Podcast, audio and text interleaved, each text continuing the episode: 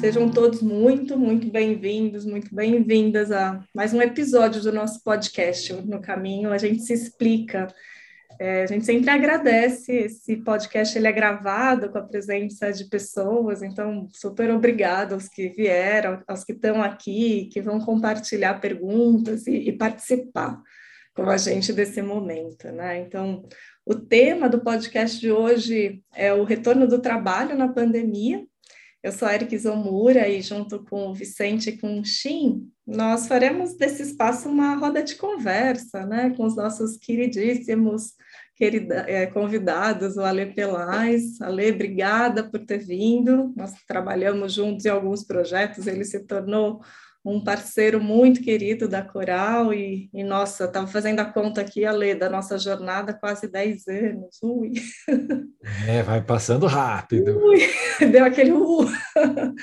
e, e também convidamos a Isa. Isa, obrigada, viu, por ter vindo, obrigada pelo, por ter aceito o convite, acho que desde a nossa primeira conversa, eu acho que a gente se, se encontrou e nós nos reconhecemos, né, com inquietações semelhantes, uma vontade enorme de cultivar uma cultura diferente, mais aberta, mais transparente, mais humanizada. Super, super obrigada por ter aceito o convite também, Isa. Obrigada, obrigada. Muito bom estar aqui com vocês.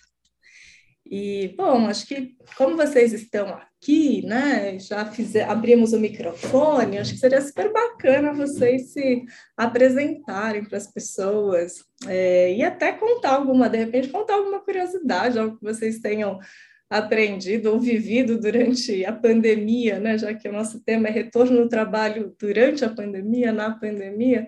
Ale, você pode contar um pouquinho sobre você e também o que você aprendeu, claro. com curiosidade. Ah, bom, primeiro, super obrigado pelo convite, obrigado por vocês trazerem esse tema de discussão que agora está fervilhando, né? Que é esse trabalho híbrido, o retorno aos escritórios, tudo que está envolvido no meio disso aí. Tenho certeza que vai ser um papo super produtivo, é, super rico de ideias e de reflexões. Bom, eu sou Alexandre Pelais, pode chamar de Ale, chamar de Pelais, o que ficar mais confortável. Eu sou um pesquisador de tendências do futuro do trabalho, com ênfase em estudos sobre o significado do trabalho, né? sobre como as pessoas entendem quem elas são ou quem elas poderiam ser por meio do trabalho, isso acaba invariavelmente caindo nas relações do trabalho profissional tradicional, que é o emprego, o que vai nos levar até os modelos de gestão, esses danadinhos que ou encaixotam tudo ou potencializam quem a gente pode ser dentro desse mundo do trabalho. Uh, e nesses últimos 18 meses de pandemia, é, o que eu acho legal compartilhar aqui, eu tive uma experiência diferente que foi morar fora de São Paulo. Eu sei que muitas pessoas também tiveram esse absoluto privilégio, é, mas eu sou muito urbano, então para mim isso foi, foi muito diferente esse contato com a natureza, essa, essa redução do ritmo é, alucinado, esse, esse convite a contemplar um pouco mais. Eu tive a oportunidade de ficar no litoral, então é, também tinha literalmente outros ares para poder respirar, outras é, coisas para poder olhar. Então, para mim, foi uma experiência muito rica. É, e também de convivência com os meus filhos, né? Algumas pessoas aqui devem saber, eu sou pai de trigêmeos, agora pai de trigêmeos na adolescência, né, com 15 anos, então, essa experiência é, do último ano foi muito legal para a gente fazer a nossa agenda compartilhada. Então, tinha o horário da ginástica, tinha o horário de caminhar, tinha o horário de fazer lição. Então, essa rotina de família diferenciada foi algo muito rico na pandemia e me deixou alguns aprendizados para encaixar neste retorno desse híbrido presencial, seja lá o nome que a gente venha a dar, coisas que eu não enxergava como possíveis no ritmo do modelo antigo. Então, essa foi uma experiência para mim legal durante a pandemia. Super legal, Ale. É, acho que me apresentando, eu sou a Isa Isabela é, Kolesnikovas, é mais fácil me chamar de Isa. É, hoje eu trabalho na Acreditas, uma, uma empresa, uma fintech, que tem uma série de, de soluções de serviços financeiros e hoje é, pode dizer que é um ecossistema, né? É, ao longo da minha jornada, trabalhei em consultoria e depois voltei para a empresa. Adoro estudar também, então acho que estudar e ver como é que os estudos e a prática se ligam. Acho que essa liga com a, com a Érica, né, que ela comentou, tem muito a ver com, com isso também, né, como a gente faz esse, esse mundo está sempre evoluindo e caminhando para um caminho muito bom para todo mundo. É, e a pandemia, acho que putz, teve uma primeira, uma, uma, uma, fase um pouco, né, onde estou, assim, difícil de da gente entender, mas uma segunda que eu acho que foi de o que, que é importante para mim, afinal, né, o que, que é o, o, o, meu, o meu core, onde tudo tudo é muito importante. E foi curioso que eu, eu tive também essa fuga um pouco de, de natureza, mas acho que mais forte, que para mim era mais diferente, eu já, eu sou bem urbana, mas eu gosto, eu bastante de, de ir para a natureza, então acho que não, esse não era tanta diferença, mas a diferença foi o convívio muito intenso com a família e com gerações diferentes. Então, acho que a minha família, a gente acolheu né, os idosos, então a minha avó, putz, ela não pode ficar sozinha, então a família ficou junta é, na, na pandemia e essa coisa de várias gerações e como a gente se, se, a gente se entende, tem muitas proximidades e aprende, escuta boas histórias. Acho que esse foi um grande aprendizado. Acho que a gente nunca tinha ficado tanto tempo junto, principalmente lá na, naquele comecinho. Obrigada, Ale. Delícia escutar as histórias. Dá para fazer um podcast só das histórias, né? O que aprendemos durante a pandemia, né? Ah, certamente. Delícia. Bom, deixa eu também chamar o Vince, primeira vez que ele participa aqui conosco do podcast. Vince, sócio duplo né, na Coral e também na Pense. Então, motivo, inclusive, né, na nossa conversa aqui vem também dessa parceria Pense Coral. Vamos lá, Vince. Muito feliz de estar aqui com vocês Engraçado que eu estou no caminho agora, enquanto eu passei esse tempo todo da pandemia lá em São Paulo, assim, super adaptado, numa boa, foi super tranquilo. E agora estou de férias, entre aspas, mas estou no interior aqui. Então eu fiz um pouco de barrichello aqui, né? Um pouco depois de todo mundo, eu vim experimentar a natureza e tudo, estou adorando esse período de férias. Mas também tem planos aí de experienciar a vida para ver se no futuro eu compro construa uma casa aqui no interior para se adaptar a esse novo contexto, né? Então, a gente, eu, eu sou muito curioso também para as coisas, muito estudioso, então estou vendo essa questão do que está emergindo, né, na, no trabalho híbrido, as novas possibilidades, como isso aí pode ajudar as pessoas, as organizações a se reinventarem, a criar um patamar mais mais bacana de trabalho, de vida, né? E a gente fez essa pesquisa recente sobre esse retorno e só para destacar um dos principais resultados, né, pelo menos em 60%, quase 60% das empresas que responderam falaram, olha, nós vamos ter um trabalho híbrido. Né?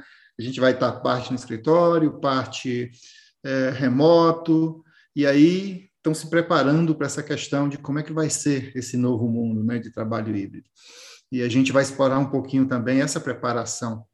Quando a gente olha as possibilidades é, das ferramentas, da tecnologia, da inclusão das pessoas, da equidade da experiência que a gente vai poder dar. A gente está falando muito agora, né, da nova experiência do colaborador, né, dentro desse contexto híbrido, como é que ela fica? Então, a gente vai conversar um pouco sobre essas coisas, trazer algumas perguntas aí, reflexões. E aí eu queria também, a, gente está é, na Pense, que é uma das nossas iniciativas também para ajudar nesse, nesse contexto. É, temos aqui o Shin, que nos ajudou em todo o processo. Se apresenta um pouquinho, Shin, também. Bacana. Vince, obrigado pelo convite. Erika também poder fazer, poder fazer parte aqui. É uma experiência nova também participar desse papo aqui, falar sobre esse impacto, todas essas coisas que têm acontecido, muita mudança. É, eu mesmo trabalhei aqui um ano e meio de casa, hoje que eu estou vindo para o escritório aqui para conhecer todo mundo, mas bastante por opção aqui para ter um pouquinho mais do dia a dia, né? Conhecer o time da Pense aqui. É, tem sido muito gostoso ter essa mudança, né? Essa mudança de contexto. É, e tenho trabalhado bastante com startups, principalmente inovação aberta, né, conectando as grandes corporações com startups, e assim eu vim para aqui na Pense, né, conversando aqui, trazendo essa bagagem, esse olhar de tecnologia, é, então, entrei diretamente aqui para Pense. Hoje vou trazer é, alguns achados, também outros estudos que eu tenho visto dentro do mundo de investimentos, né? Claro que eu mudei o lado da mesa, né? Então, passei o, é, de ser aquela pessoa que analisa startups para hoje arregaçar manga, que vê como que é muito mais difícil, como que é muito mais complicado tirar as coisas do, do papel aqui. Então, tem sido muito legal. E até dando o principal, é, um achado aqui que eu achei muito curioso e bastante interessante, foi um estudo da Atlântico, que é um fundo de investimento em startups agora um pouco mais late stage, né, que capturam, é, que captam muito mais investimento. Eles rodaram uma pesquisa com vários líderes da América Latina, cerca de 500 líderes, e um dos achados foi que 65%, ou seja, bem próximo dessa pesquisa que a gente rodou, é, desses profissionais, veem uma espécie de trabalho híbrido acontecendo nas empresas de tecnologia, principalmente. É, então, achei muito legal que, como até no contexto brasileiro, que está bem alinhado ali como as coisas vão naturalmente ali convergindo, é, eu quero falar um pouco mais disso, claro, mais para frente, trazer mais perguntas e sempre é, puxando aqui também para o lado da Pense, né, como que o produto digital também pode ajudar é, a conectar todo esse contexto híbrido é, para um mundo aqui de re novas relações que estão emergindo no mercado de trabalho. Bem, obrigada, que delícia ouvir vocês, né? E essas conexões que nós vamos formando e tecendo ao longo, né, do, da nossa conversa. E, bom, agora a gente vai abrir um espaço de conversas para o Ale e para a Isa. E quem está participando aqui ao vivo, é, sintam-se super à vontade para, à medida que vocês sentem que tem uma pergunta ou vocês querem esclarecer algum ponto, escrevam aqui no chat, que, que eu vou, vou ler, vou checar né, as perguntas. Não sei se a gente consegue, dependendo da quantidade, responder todas mas o espaço está aberto, então usem o chat para fazer as perguntas, né?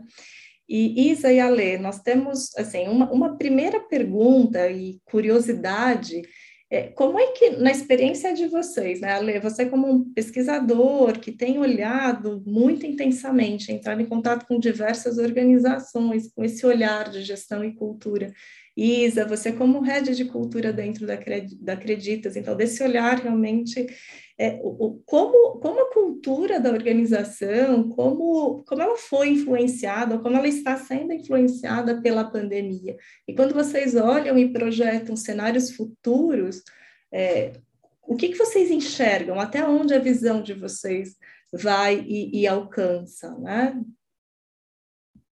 Tá. É, é, eu acho que é bem interessante mesmo a gente começar falando sobre a cultura, porque a cultura ela é o macro, né? E aí possivelmente a gente vai entrando mais depois para as lideranças, para as estruturas, para os indivíduos, e vamos começar pelo macro. Em geral, o que eu notei nas organizações é que a cultura ela ganhou muito relevância como assunto, sabe? Até organizações que não falavam muito sobre cultura ou que nem reconheciam a importância da cultura durante a pandemia começaram aí a, a, receber umas fichas atrasadas de que caramba, eu precisava me preocupar com isso, eu preciso olhar, as práticas são importantes e tal, e até para experimentar também qual era o poder dessa cultura. Então eu sinto que ela ganhou muita relevância dentro das organizações, né? O tema cultura, o papel da cultura nas organizações. Por outro lado, eu acho que ela, como cultura dentro das organizações, se fragilizou, porque as relações ficaram um pouco mais distantes, as pessoas tiveram que adotar práticas, né? Eu, eu costumo muito brincar e dizer que a, o que a gente experimentou nesse período não foi home office de jeito nenhum, né? Ele foi o se vira nos 30 em casa, né? É quase uma prisão é, domiciliar em que você tinha que trabalhar, mas estava preocupado com a sua família e você não tinha suporte em casa, você acabou é, é, é, entrando num conflito entre o teu trabalho profissional e o teu trabalho doméstico, que você nem chamava de trabalho, então também caiu essa ficha de que existe um trabalho doméstico que não era reconhecido, o que causa uma enorme diferença de potencialidade entre o trabalho do homem office e da mulher office, né, que são papéis diferentes dentro dessa estrutura. Então, em geral, eu acho que os meus dois grandes aprendizados na pandemia foram: primeiro, a cultura ganhou relevância como assunto na organização, ela é algo importante, então eu agora com a volta né, gradual, seja no híbrido, seja no presencial, seja no home office sendo redesenhado, as organizações tendem a olhar mais para a cultura, discutir mais sobre cultura e o que eu acho muito importante, formalizar mais a cultura porque existe um, um paradigma, um paradoxo, na verdade, que é quanto mais flexível é um organismo, uma organização, melhor eu preciso ter a formalização dos processos. Porque eu não preciso trabalhar com uma incerteza do que será que está acontecendo. A gente já combinou as expectativas, a gente sabe como funciona, eu tenho pontos de acompanhamento de entregas que então baixam o meu nível de ansiedade e aumentam o meu nível de confiança. Então eu vejo esse movimento acontecendo aí para frente. É, Ale, eu super concordo com você, é, né, quando você fala que ganhou relevância, acho que, que eu posso contar da, da minha experiência, né, o que a gente viveu, acho que é, acho que um vem assim a cultura uma vez uma cultura é, forte acho que ela também a gente consegue entender muito dela com as tomadas de decisão né então acho que é, diz muito se uma empresa rapidamente fez uma virada de, de modelo de trabalho, né, por conta da pandemia ou não, dada a cultura. Então, que, que valores estão ali, né? Tem, ela toma mais risco, toma menos risco, põe as pessoas em primeiro lugar no sentido de segurança e saúde ou não, vai arriscar é, este ponto ou arrisca o negócio. Então, acho que no começo foi muito interessante de ver uma situação real, é, extrema, muito, né, algo que veio de forma muito inesperada, como é que as pessoas, né, né como a, a, a cultura é, é, é, colocada em prática na tomada de decisão do que fazer com a organização. Então, acho que esse foi um, um primeiro ponto, assim, que acho que ela por si só já foi importante para isso, já transmitiu muito, e daí começou é, o trabalho, né, muito rapidamente, o, a organização que eu, que eu trabalho hoje, a gente foi para o remoto, e, e, daí sim tiveram várias iniciativas de fortalecimento de cultura, com embaixadores de cultura e com papos com a liderança, e a empresa ainda, né, com o tempo continuou crescendo, então também é, entrando pessoas novas, é, esse, esse realmente é um pilar que acho que pela natureza de crescimento acelerado da empresa já existia, mas ela sim foi fortalecida, concordo, Lê. Mas acho que na época o que mais me chamou a atenção foi a força é, do, dos valores que estão por trás de uma tomada de decisão num momento de crise tão grande e tão desconhecido como uma pandemia. É, acho que você trouxe um ponto aqui que, que é, surgiu aqui na minha cabeça conforme você foi falando, que é a necessidade de coerência nesse discurso de cultura, né? Porque durante esse período foi colocado muito é, em prova, né? Se o que a empresa falava que era cultura era o que ela aplicava, era o que ela conseguia, porque num momento de ansiedade e de crise como que a gente viveu, aqueles valores, aqueles, aquelas práticas começam a ser desafiadas ao seu limite, né? Então a cultura que a gente acreditava ter o pessoal começa a olhar, será que tem mesmo? Então, realmente também teve um, um olhar meio de vamos fazer um, uma verificação aqui de realidade se fica em pé. É, verdade, verdade. Tudo bem. E, e, e, esse lado né, da cultura, dos valores, como a gente está vivendo, assim, levando um pouco para frente agora. Né? A nossa pesquisa apontou esses 60% e falou: olha, nós vamos com um sistema híbrido, né? seja um dia, dois dias ou três dias no escritório, e o restante remoto. Às vezes, diferenças é, de acordo com, com a, o tipo de, de população, né? se população de fábrica, escritório, comercial, isso também tem uma variação aí no meio, né? Mas ainda temos aí, sei lá, 23% das empresas que falam, estamos estudando, nós não sabemos ainda. E algumas empresas já falaram: olha, nós vamos voltar para o 6%, mais ou menos, vamos voltar para o presencial. Então, a gente está curioso para saber o que, é que vocês têm ouvido aí no mercado, ou como vocês estão se posicionando ou pensando sobre isso, em termos de como é que vai ser esse, esse novo contexto de trabalho. Né? Vamos estar mais em casa, mais no, no escritório? Como é que vocês estão ouvindo isso e conectando isso com cultura ou com os valores, como a gente vive? O que, é que vocês podem falar? Eu acredito que é o primeiro ponto, é, eu, eu, tenho ouvido sempre com muita empatia, sabe, quase dando um abraço, porque existe a preocupação genuína das organizações é, conseguirem desenhar essa nova forma. Mas é, existe um fenômeno curioso com a empatia, é que ela é praticada com mais facilidade é, eu vou falar com muito cuidado para a gente não ser mal interpretado, tá? Do mais forte para o mais fraco. Então, normalmente é mais fácil a gente ter empatia com os empregados, com as pessoas que têm menos poder decisório historicamente e tal, do que com a entidade, do que com a liderança, do que com a organização. Então, é, toda decisão ela vem agora com muito julgamento, com muita resposta, quase com uma raiva, né?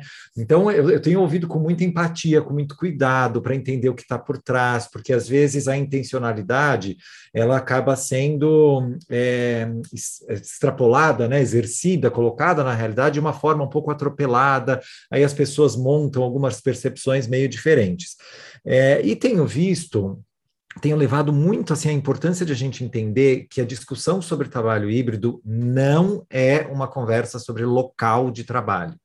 Ela não é isso, segunda, quarta e sexta em casa, terça e quinta no escritório. Não é isso.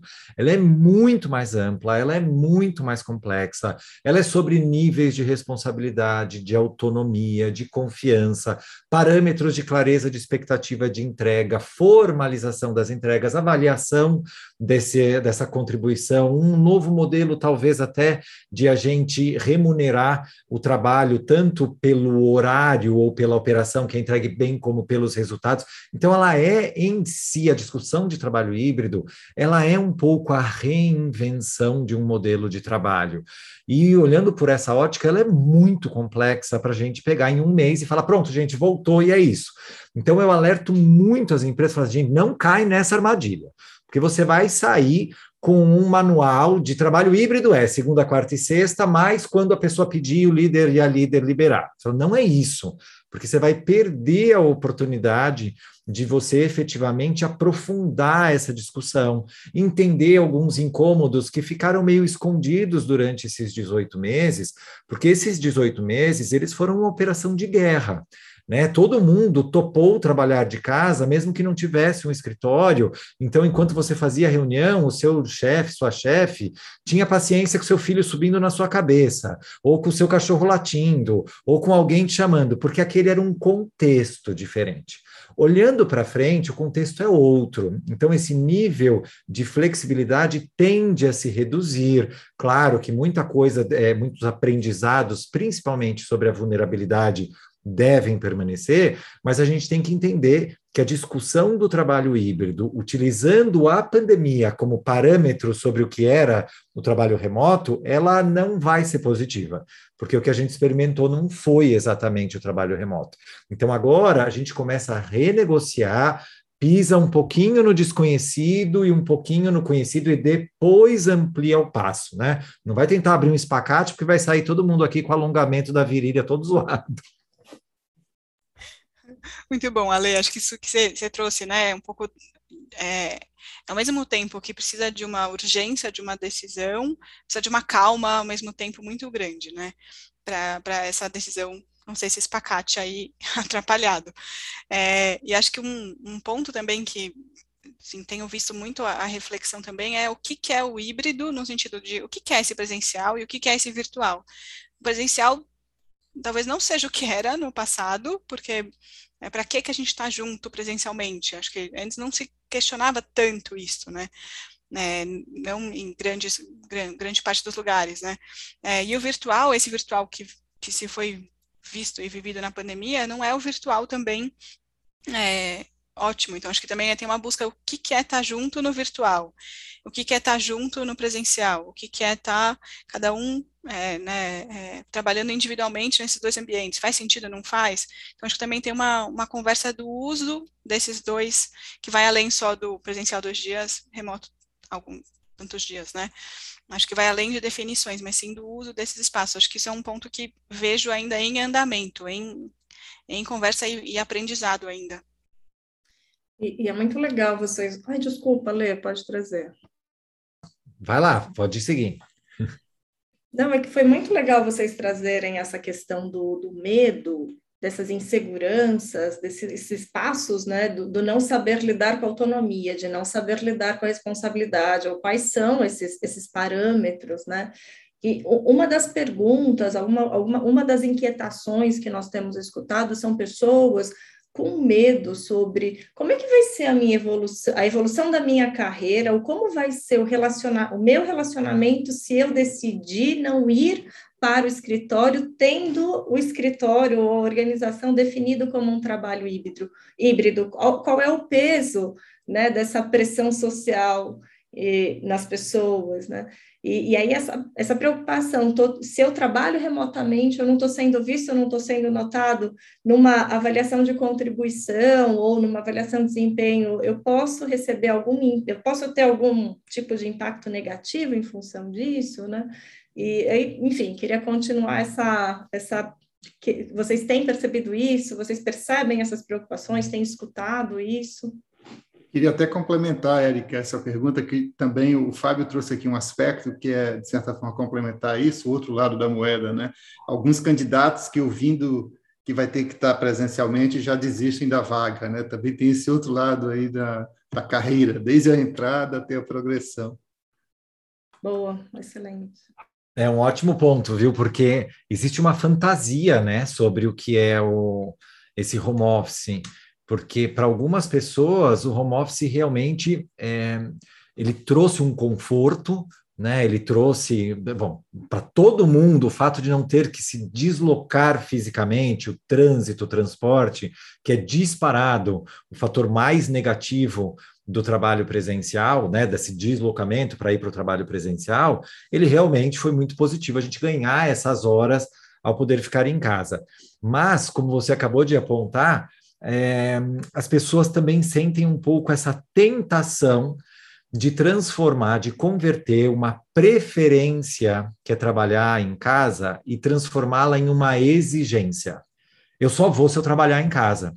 E quando eu faço isso, na verdade, começo a adotar um comportamento infantil. Então, a gente sai do comportamento infantil, que era do comando e controle, onde os líderes e as líderes decidiam tudo e as pessoas só executavam e até ficavam, é, obviamente, frustradas, mas também saíam do risco de não ter que decidir, agora para um outro de eu quero tudo do meu jeito, se não for do meu jeito eu não vou.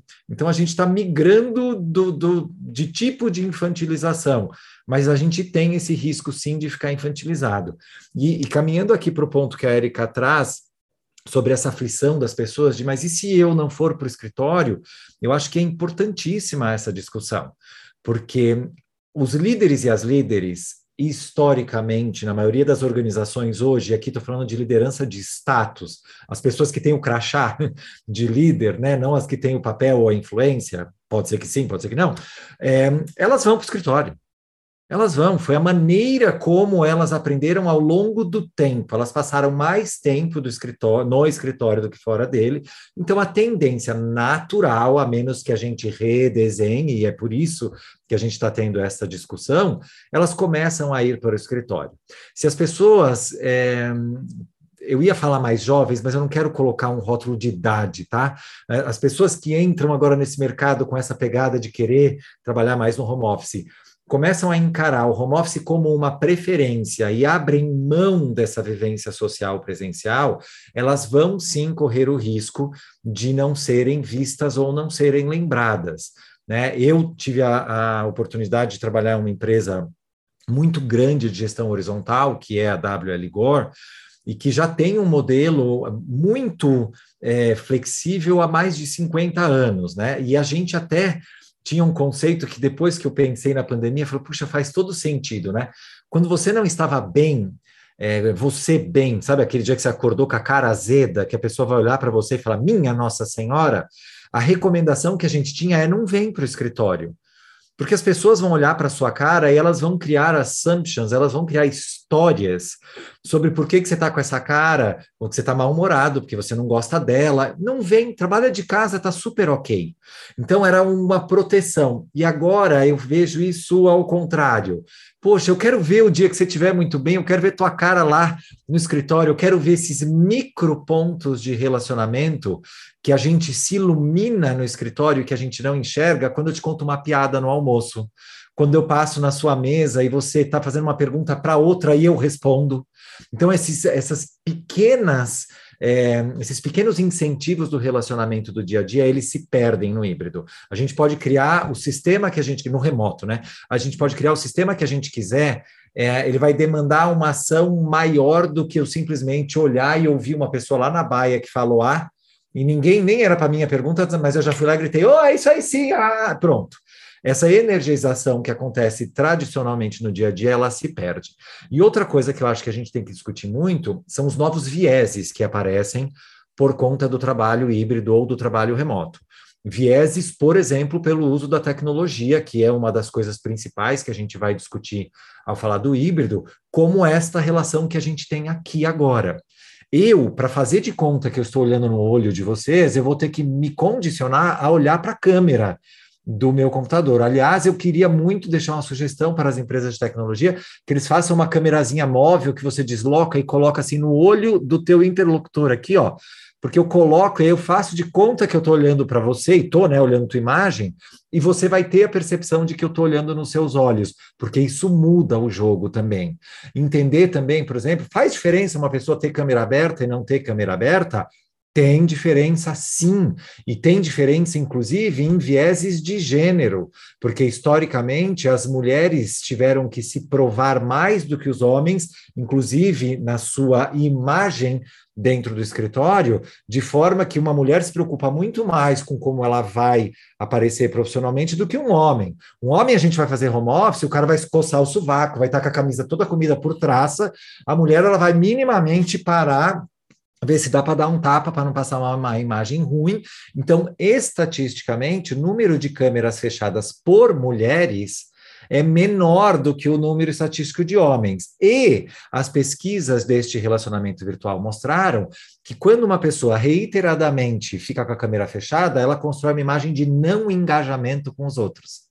Então, olha só que viés a gente foi criando. Talvez num home office mais obrigatório, as pessoas vão começar a achar que as mulheres são menos engajadas. Ou a gente vai distribuir um boné para todo mundo escrito Bad Hair Day. Todo mundo já usa e fala, gente, foda seu cabelo, coloca aqui, ó. Vamos todo mundo sem essa preocupação de imagem. Mas são novas coisas para a gente discutir, tanto como performance, como carreira, como percepção de quem somos mesmo por meio desse novo mundo. E aqui, é su... aqui Ale, pra, desculpa, Isa, mas é, teve aqui alguns comentários durante a sua fala, né? Que o Fábio trouxe, ouvi a diretora de uma organização que trabalha com meninas, que a câmera aberta é muitas vezes encarada como uma invasão de privacidade. E um outro comentário, enquanto você falava, é, da Paula, Ale, eu fiz um, um, no ano passado um curso de microexpressões faciais, porque agora só conseguimos ler as pessoas em uma telinha. Super interessante, super interessante. Muito bacana. Isa, desculpa, te cortei, hein?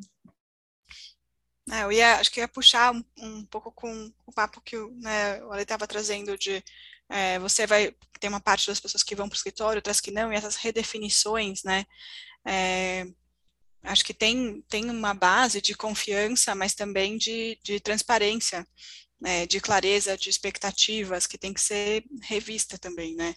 É, eu acho que no, no mundo forçadamente remoto pela pandemia, é, mesmo que ainda não estava super claro, de alguma forma as pessoas tiveram que encontrar é, o, o, jeito. Eu, e eu estava lembrando um pouco de mim. Eu lembro que uma, uma aflição que eu tive, logo que, de repente, você está em casa e você liga o seu computador e você está né, olhando para o computador ali antes de conectar, e aí, né, e, e, e, as pessoas da equipe, como é que elas estão, como é que elas estão se sentindo, então a gente também foi criando, lá no começo, situações de, de, de encontro virtual, muito mais para garantir que estava todo mundo bem, é, então como é que eu vou saber que a pessoa está bem, e acho que isso que o, que o Ale trouxe, né? Como é que e, com, e como é que eu vou saber que ela está bem mesmo? E daí até essa, esse ponto, é, eu, eu, vejo uma pessoa por uma tela, né? Então é, a confiança e a, é, realmente acreditar no outro, ter transparência para a pessoa trazer o que for, é, continua e acho que talvez fique até mais forte, porque você está vendo é, fragmentos né, de, de, momentos do dia dessa pessoa. E,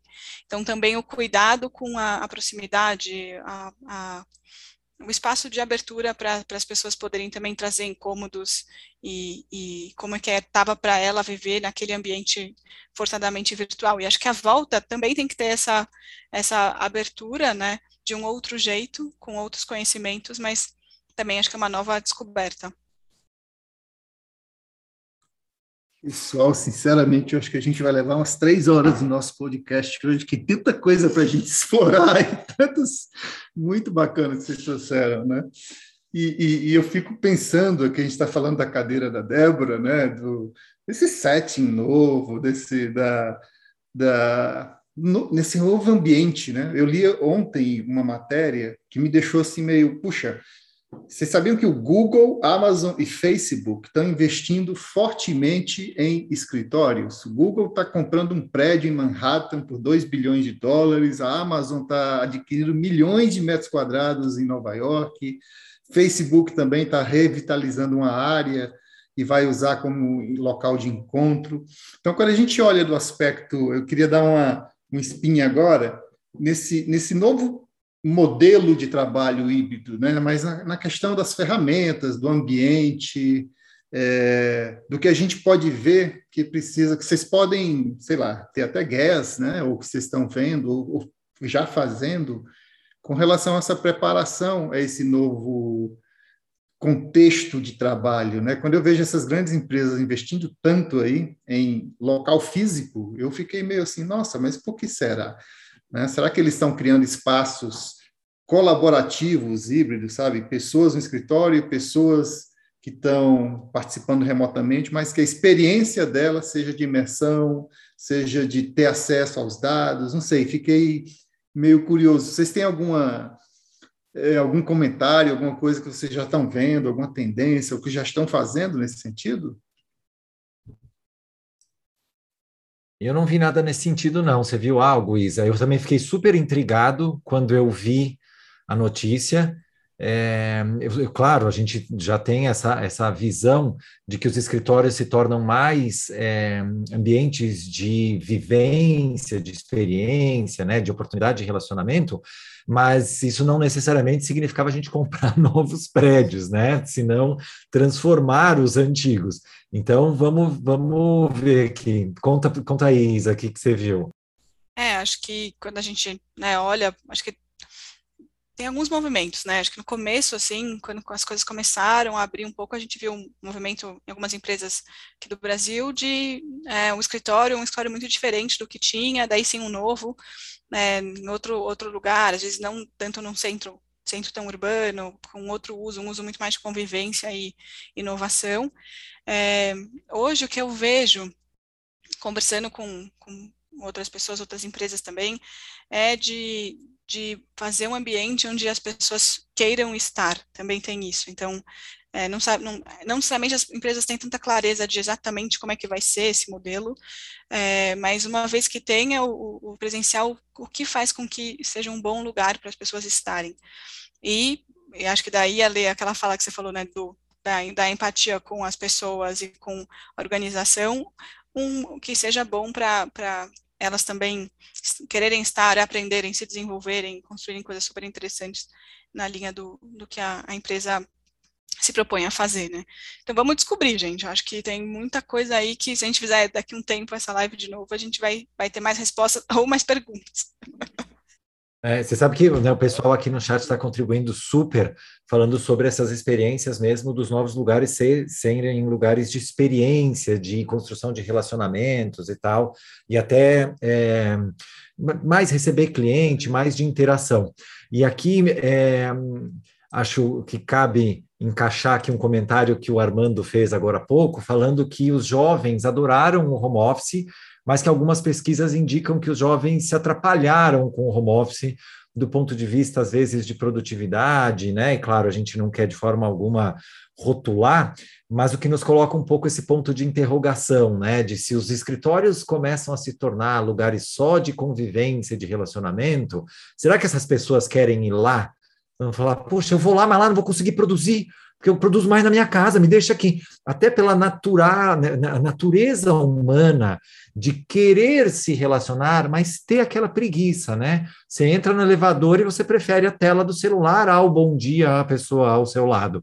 Então, é, eu olho com muita curiosidade é, esse movimento e com um pouco menos de romantismo a esse grande espaço de experimentação, porque eu sei que quando as pessoas vão para o trabalho, elas querem trabalhar, porque senão o que vai acontecer é que elas vão chegar em casa e fazer home office à noite, né? Se durante o horário de trabalho o, o ambiente não propiciar a entrega produtiva, pode ser que a gente comece a aumentar essa carga horária fora. Então, esse equilíbrio, claro, né? É, a, a gente, o Gandini falou agora aqui um pouco sobre esse movimento pendular. Né? Então todo mundo quer empurrar tudo para o home office, depois a gente empurra tudo de novo, todo mundo para o escritório, e aí a gente vai se aquietar no meio do caminho. Então, talvez também tenha um pouco disso, né? De a gente foi para o home office, talvez tenha um pouco uma sedução agora do escritório, de a gente pintar o quarto do filho para ele gostar mais de ficar no quarto, né? Então, vamos ver para onde é que vai. Super Ale. Você falando, me vieram duas imagens na, na, assim, na memória. Uma que eu vi recentemente, é, não, não, lembro o que, que era, se era uma playlist, alguma coisa que era home office, provavelmente era antes da pandemia. Era uma pessoa numa sala com o computador na mão, assim, num sofá, tomando um café parecia uma paz, uma paz assim gigante. E eu falei, que engraçado, né? Hoje o home office, uma vez que a gente estrutura, começa a ter várias coisas, e é tela, e, e câmera, e ajuste, isso, aquilo, totalmente diferente daquela imagem romantizada do que talvez as pessoas achavam que era. É, um, um home office não de, não de pandemia, né? E, e, agora também do escritório, talvez seja outro, um outro extremo, e acho que a gente está nessa busca de, de um equilíbrio que seja bom para todo mundo, né? Para produtividade, para crescimento, para para as pessoas também conseguirem ter qualidade de vida e tudo isso num, numa balada só. E eu acho que é uma coisa que se constrói, né?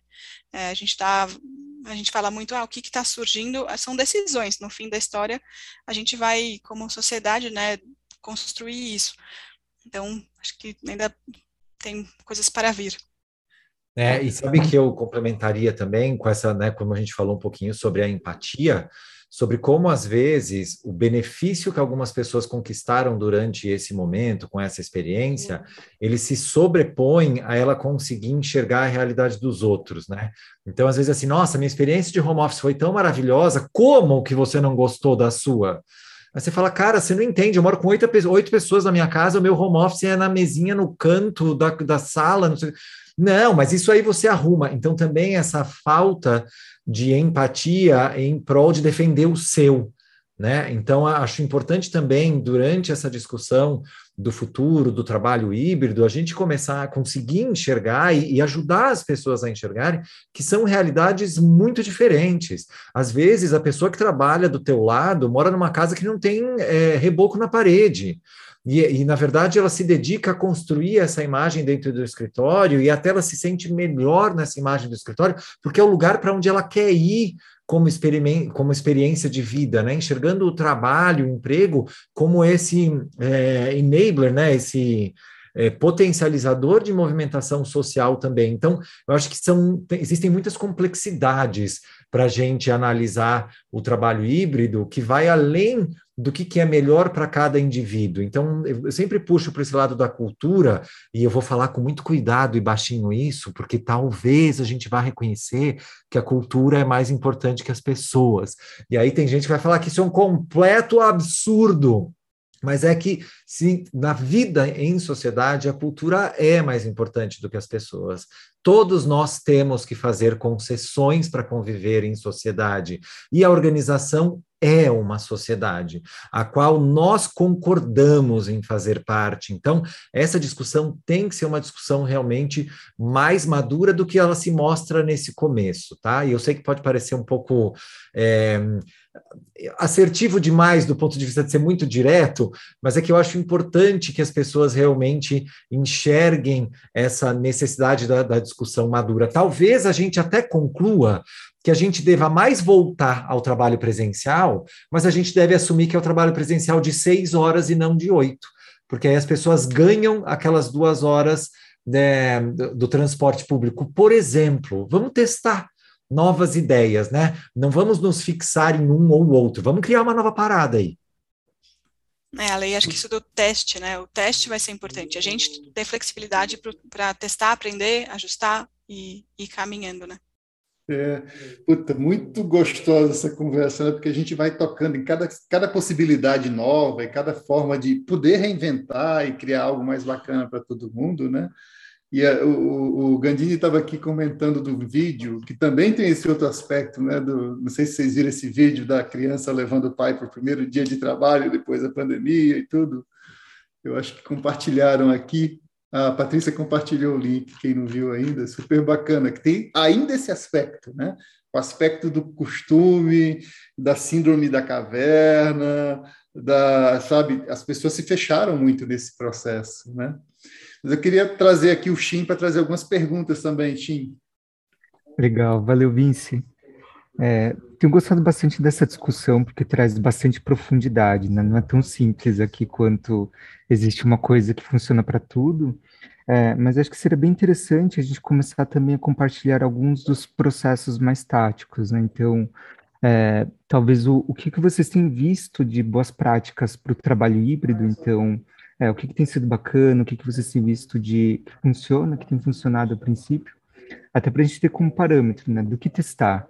É, eu gosto muito desse olhar aqui de, poxa, é um ambiente de testes, né, então, todo esse um ano e meio aqui de pandemia, a gente tem visto, é, pelo menos essas pesquisas aqui, de muita liderança olhando que, poxa, não houve uma queda de produtividade, pelo contrário, alguns líderes olham como até um aumento de produtividade.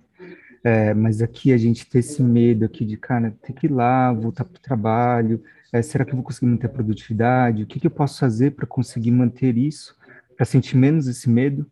É, e aí eu queria ver um pouquinho da opinião de vocês, o que vocês têm visto aí no que tem acontecido de legal no mercado.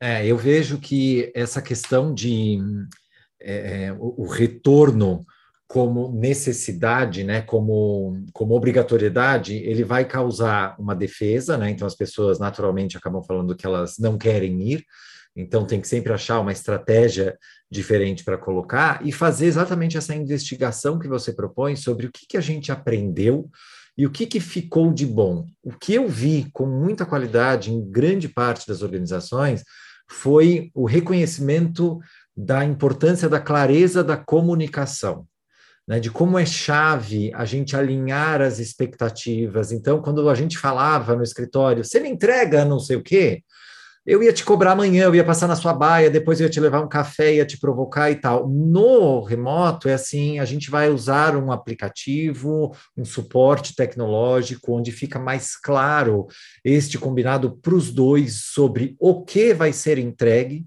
sobre como vai ser entregue, sobre quando vai ser entregue, com visibilidade para todos. Então, a adoção de ferramentas de gestão de projetos foi algo super positivo dentro da pandemia, porque muita gente que nunca tinha experimentado, ou aquelas pessoas que falam, ai que saco, eu preciso escrever o que eu faço, precisa. Porque as pessoas agora não sabem mais onde você está, elas precisam saber realmente qual é o andamento do projeto. Antes você só olhar e falar assim, estou fazendo, agora não tem mais você falar que está fazendo. Né? A gente precisa realmente ver. Então, isso acho super positivo. Acho muito positivo a gente perder o preconceito com novas ferramentas de tecnologia. Fosse. É, eu sei que o WhatsApp ele é muito é, visto muito negativo por causa do imediatismo, é que a gente usa, muita gente usa o WhatsApp como uma ferramenta de comunicação síncrona, e ele não é uma ferramenta de comunicação síncrona. O WhatsApp é uma ferramenta de comunicação assíncrona. Síncrona é telefone. Se você quer que a pessoa responda, você liga. O WhatsApp você manda, ela vai ver no tempo dela. Não é para a gente escrever achando que a pessoa tem que responder. Senão a gente leva um nível de ansiedade gigantesco e depois a gente não consegue nem rastrear as mensagens, nem os áudios, nem nada. Então realmente não é uma formalização. Mas para comunicações simples, ágeis, para times menores, o WhatsApp funcionou. Né? Então, claro, também, como falamos antes sobre vieses, eu preciso entender que existe a construção de um novo viés. Se eu mando o WhatsApp para minha equipe às 11h15 da noite, E eu penso na minha cabeça, mas eu não, não quero que ninguém responda, eu sei que ninguém vai responder. Mas aí você tem uma ou duas pessoas que sempre respondem, isto vai começar a criar um viés na sua cabeça de que essas pessoas são mais comprometidas do que as outras. Então, algumas práticas a gente não deve adotar. Então, respondendo bem a tua pergunta mesmo sobre o que, que eu vi de positivo, foi o aprendizado de usos de tecnologia e foi a. o suporte entre gerações. E aí, entre gerações mesmo, porque as gerações mais novas são mais propensas à adoção de novas tecnologias, eles têm um desprendimento maior na exposição de câmera, na utilização de microfone, enfim, é mais natural um pouco esse relacionamento online do que as gerações mais velhas, e isso houve um grande suporte. Então, isso eu achei que foi muito positivo. A gente ajudar encontrando o que tinha de melhor nessas múltiplas gerações dentro do trabalho, eu acho que foi algo super positivo desse momento. Super, Ale. E acho que a formalização também, né, esses registros, essas ferramentas de tecnologia, também é entre times. É, que às vezes a gente achava que sabia o que outros, os outros faziam e o que tudo o que estava acontecendo, né, por ver. Mas acho que a, a possibilidade de você aprofundar também o conhecimento em outros trabalhos e criar laços, criar realmente uma integração mais 360, também está sendo bem interessante. Acho que é um efeito é, positivo aí de um aprendizado que, que gerou nesse trabalho remoto forçado, né, 100% remoto forçado. Perfeito, muito bom. Outra coisa também que eu queria explorar é sobre algumas mudanças que eu tenho visto aqui de contratação, principalmente porque eu vejo a pandemia, o, o, coronavírus, né, como um todo, ele impactou vários processos de pessoas, né, desde atração, seleção, a experiência do colaborador, até a experiência do offboard, né, da pessoa indo embora, tudo isso aqui teve muito, teve muito impacto. É, mas um destaque aqui que eu queria trazer sobre essa contratação de pessoas de fora. Eu queria entender um pouco da visão de vocês, como que isso tem impactado até a cultura, é como que a gente garante uma cultura também diversa aqui, é, e talvez até uma união dessa cultura, mesmo tendo pessoas de fora, eventualmente, pessoas de outros países vindo para cá, é, ou pessoas até de outras regiões, porque uma, um levantamento da pesquisa foi uma mudança muito grande ali entre pessoas que eu contratava na minha própria cidade girava em torno de 60%, caiu para 26%. Então a gente começa a ter isso aqui, que até ela comentou, né? a gente foi para o interior, ali teve essa experiência, mudança do sair do urbano. É, então, eventualmente, a gente acaba contratando gente de fora, outros estados, até outros países. Mas como que a gente garante que essa pessoa tem uma experiência também de, cultural, é, parecida com o que a gente tem normalmente aqui como pessoa que está aqui no dia a dia, é, eventualmente, se isso também não é verdade, se é impossível conseguir garantir essa experiência única para todo mundo. Acho super complexa é, a gente responder essa, essa pergunta, então vou fazer algumas é, é, elucubrações aqui, vamos pensar algumas possibilidades. É, primeiro, do ponto de vista que você fala, né, contratar alguém novo e ver se vai conseguir ter a mesma vivência do que alguém presencial, Acho que não, né? É, não quero bater martelo, dizer que não, mas existe uma série de experiências do mundo presencial, né? O almoço juntos, o comentário, o olhar, né? Como a Paula falou assim, essas microexpressões, essas leituras que a gente vai aprendendo uns sobre os outros com a convivência, porque eu olhar com o olhinho fechado pode ser que eu sou míope, ou o outro pode ser que está em desacordo. Para cada pessoa, isso vai ter um determinado significado, e essa relação tem que ser construída presencialmente para então migrar para o remoto já com o vínculo, e isso foi algo muito diferente, né? As empresas que experimentaram o trabalho remoto agora criaram laços presenciais e levaram para o remoto. Agora a gente está falando sobre como eu crio no remoto e vai ser realmente é, diferente.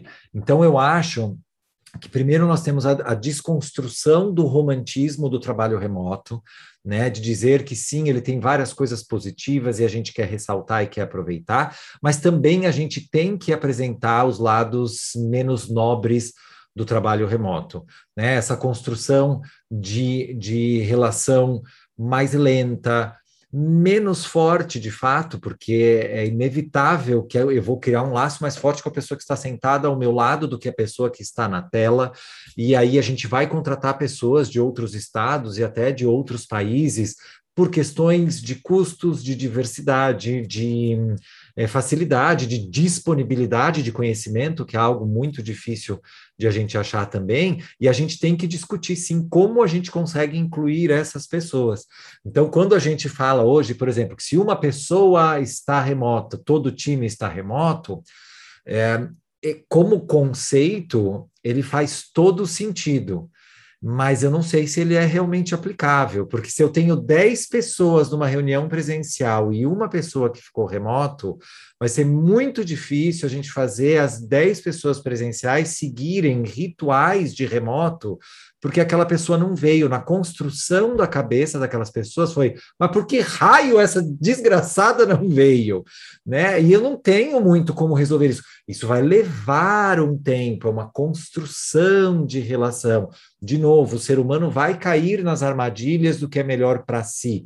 Já que eu vim porque você não veio, poxa, como regime de exceção, a gente se suporta. E os últimos 18 meses foram um regime de exceção.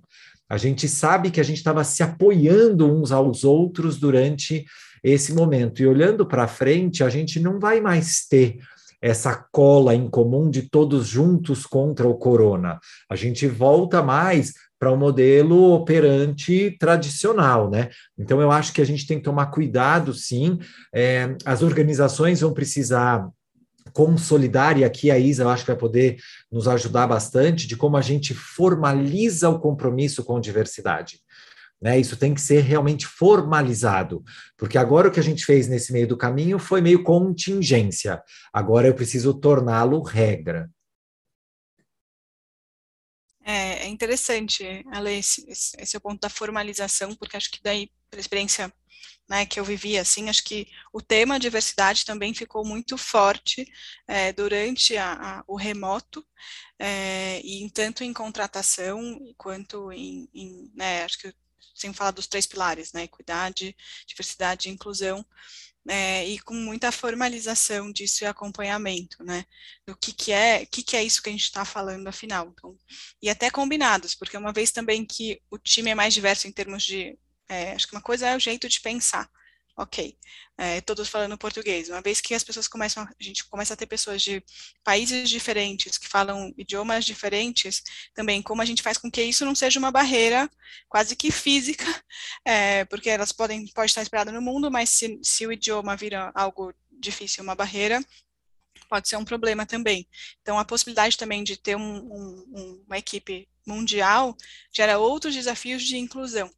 É, e acho que a gente está também numa jornada. E a tecnologia, o que eu tenho visto, nunca usei, mas o que eu tenho visto de pessoas que, que eu conheço, tal, tal, tal, é que existe muita tecnologia interessante também para a inclusão desse tipo é, de, de, diversidade, no sentido de idioma e até de, de é, Libras e tudo mais. Então, acho que tem muitos softwares também para incluir essa diversidade, né, agora falando bem de países, que o remoto ou o híbrido é, possibilitam, né? Mas que não é só plug and play, tem que pensar no como. E aqui no chat, o Gandini traz, eu sei que a gente está chegando já ao final, mas o Gandini trouxe uma, um comentário, né? É, um terço das pessoas do time dele foram obrigadas a permanecer no escritório. E dois terços tiveram a possibilidade, então, de, do trabalho remoto. E o que ele está com, né, o, o tema, ele está tá aqui com receio de como é que pode ser que na volta aconteçam mágoas, ressentimentos, né, é, de ambos, né. O, o que, que vocês podem comentar sobre isso? O que, que vocês podem, talvez, que dicas ou percepções, né, vocês têm a respeito dessa cena que o Gandini nos traz? É. É, acho que ele até complementou aqui no chat, falou assim, não, não é nem um medo, é um fato, já está acontecendo. É isso mesmo, ele, ele é fato mesmo, porque hum, as pessoas, né, se a gente pegar os dados estatísticos de quem queria voltar, quem não queria voltar, a gente tem algumas diferenças entre pesquisa, talvez o Shin tenha algum dado é, bem direto, mas é, existia até uma pesquisa que saiu há algum tempo falando aqui que 40% das pessoas disseram que é, pediriam demissão se eles fossem obrigados a voltar para 100% presencial. Claro, essa é uma pesquisa sobre intenção de pedir demissão, ela é longe de a pessoa efetivamente pedir demissão, mas mostra um forte desacordo com a ideia da imposição do presencial. Por outro lado, a mesma pesquisa diz que 20% das pessoas não aceitam a imposição do home office. Né? Claro, a gente a pesquisa deu mais destaque quando ela foi para a mídia, nos 40% que se demitiam, mas ela ignorou o fato de que outras 20 falaram assim: pelo amor de Deus, me tira da minha casa que eu não aguento mais. É, então a gente vai ter pessoas magoadas um pouco para lá e um pouco para cá. É, por isso que a conversa madura vai ser realmente de a gente conseguir trazer, às vezes, até alguns exemplos de como era home office para um, de como era home office para outro, de o que, que a gente entendeu como produtividade, qual foi o custo que essa produtividade teve, porque grande parte das pessoas que ou das equipes que mantiveram a produtividade também alegaram que estavam caminhando para um lugar que não era de equilíbrio psicológico, que era dessa mistura do home office com o office em casa, né? Com, né, não sabia se morava no escritório ou se trabalhava em casa. Então é, é, é importante a gente conseguir ajudar as pessoas a caminharem para essa decisão é, e eu não quero que o, o, exemplo pareça zoado, mas é um pouco você convencer os filhos a irem para a escola nos primeiros dias, né? Por isso que esse vídeo que veio, que está rodando, da criança levar o adulto, ele é realmente muito emblemático, né? Ele realmente mostra uma, uma situação que é isso: você vai ter que ir, você vai ter que ir se acostumando com essa ideia de novo, porque no começo também, quando a gente teve que ir para o home office imposto, muita gente também falou, pelo amor de Deus, que saco, é um absurdo vocês me obrigarem e tal. Então, vai ter esse movimento de insatisfação. O nosso convite para as pessoas é de enxergar com maturidade a relação que a gente tem dentro do trabalho, para entender é, que a gente não não está realmente é, aplicando uma, uma preferência, né? Assim, é o que a gente gostaria. A gente está levantando qual é o melhor cenário. Né? Qual é o cenário onde a gente vai conseguir trazer o maior benefício para este grupo social, mesmo que não seja a sua decisão. Então, aqui, é, talvez o pano de fundo dessa discussão é: não vai acontecer um consenso. As pessoas não vão chegar a um acordo sobre qual é o melhor modelo. O que vai ter que existir é o consentimento, né? Que como várias das pessoas que estão aqui e que participam da discussão é, vão conseguir relacionar como uma das bases da cultura da sociocracia. A gente vai ter que concordar que aquela decisão é segura e ela é implementável e eu vou aceitar viver com ela, mesmo que ela não fosse a minha preferência imediata. Então tem um certo desapego, tem um certo abrir mão da sua preferência egocêntrica em nome do benefício do grupo, mas eu sei que não é todo mundo que consegue chegar nesse lugar. Gente, muitíssimo obrigada. Aquele momento que a gente fala, está acabando. Ah, não acredito. Eu vou. Ai, gente. Mas Isa, obrigada, Lê, obrigada. Foi uma delícia compartilhar esse tempo com vocês. Obrigada mesmo. Teremos mais um episódio para falar sobre o trabalho híbrido, trabalho remoto em outubro. Mas, gente, agradecer assim absurdamente. Ney está aqui também como partner na, da Pense, né, Ney? A Fábio está aqui também, que também ajuda a organizar o podcast, Lari também. Gente, super obrigada, Shin e Vince, pelo tempo e todos que participaram desse momento. Super, super, super obrigada. Palavras Valeu, aí, obrigado. Valeu, brigadão, Isa. Prazer falar contigo aqui. Né? Agora a gente está fazendo podcast virtual, mas em breve a gente espera se reencontrar né? e fazer mais ações presenciais também. Verdade, verdade. Prazer é meu, vários insights. Acho que espero daqui a um tempo também a gente voltar e poder contar. E aí, o que, que a gente fez como sociedade? De bom, muito bom. Obrigada, gente. Conversa madura, acho que fica uma palavra para mim, um pouco a maturidade assim que a gente vai ter que ter nesse momento.